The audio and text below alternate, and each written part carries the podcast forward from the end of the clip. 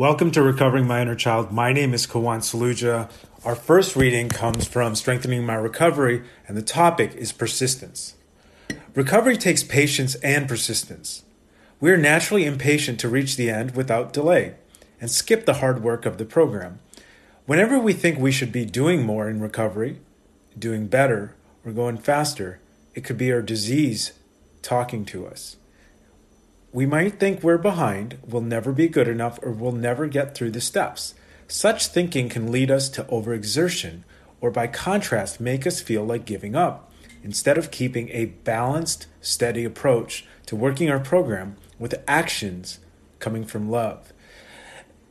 Yeah, I really like this paragraph. I think uh, one of the things is uh, a balanced, steady approach. I know that when I came in, I wanted to go full guns a-blazing into easily the most diff- difficult program that I do. And, you know, I'm learning a new way of life that's will serve me in all areas of life. You know, that's, the spiritual growth will solve all my problems. And I think when I want to quit, you know, I did a, a four and five in the A C A, which was very difficult. And when I want to quit, I will probably find people who will tell me to quit. And, you know, I think I'm seeing right now the liberating nature of balance and, you know, having things that are recovery, having things that are vision, having things that are creative uh, with podcast, and really look at progress, not perfection. Uh, back to the reading. There, there's a great slogan in step twelve-step programs, just show up. This means simply to be present here and now only and do the next right thing in front of us. It means to be at peace with our actions instead of pushing, forcing, expecting, or futurizing. It gives us permission to be human, be relaxed, and just show up for ourselves. This is how we develop perseverance and balance one day at a time. On this day, I give myself permission to suit up and just show up for myself to the best of my ability.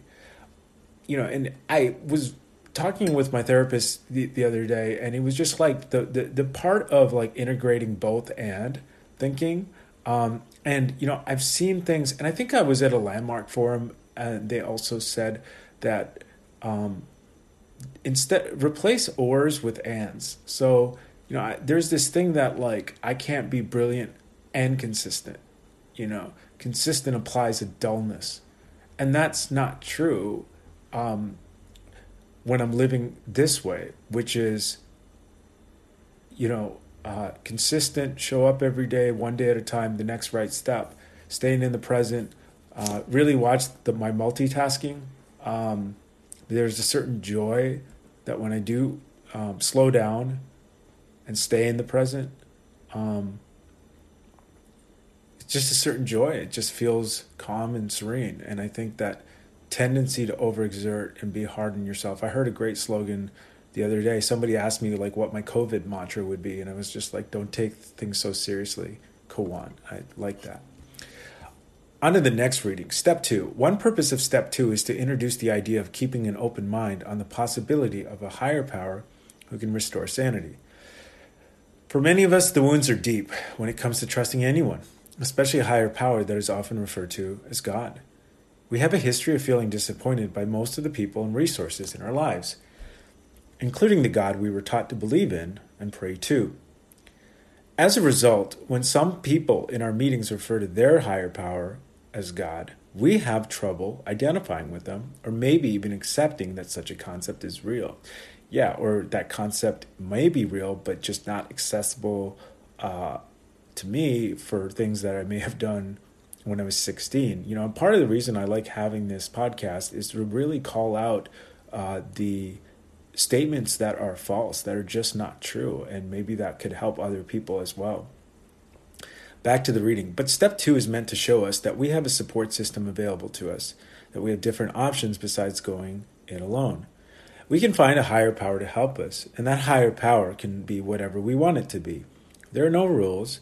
However, if we are going to recover from our childhood dysfunction, we are going to have to learn to trust someone or something to help us. On this day, I will learn to trust that I have a higher power willing to help me. It may be the group, it may be a feeling of calmness when I experience nature, or a traditional God of my understanding, it's entirely up to me. Um, you know, this notion of like what thoughts serve me, and that notion of like, I have to get it right. You know, I have to get that one way to access God. You know, like William James talks about the variety of religious experiences. What I love about this is asking for help is a power greater than myself. Uh, nature, you know, I just remember the first time I went to Grand Canyon, I was just awestruck. Um, and then, of course, the traditional God, and whatever that means, it could be a spiritual force. Um, you know, there's something that kind of like led me on this path. You know, I think to, I went to a Tony Robbins thing and he said, do you feel guided?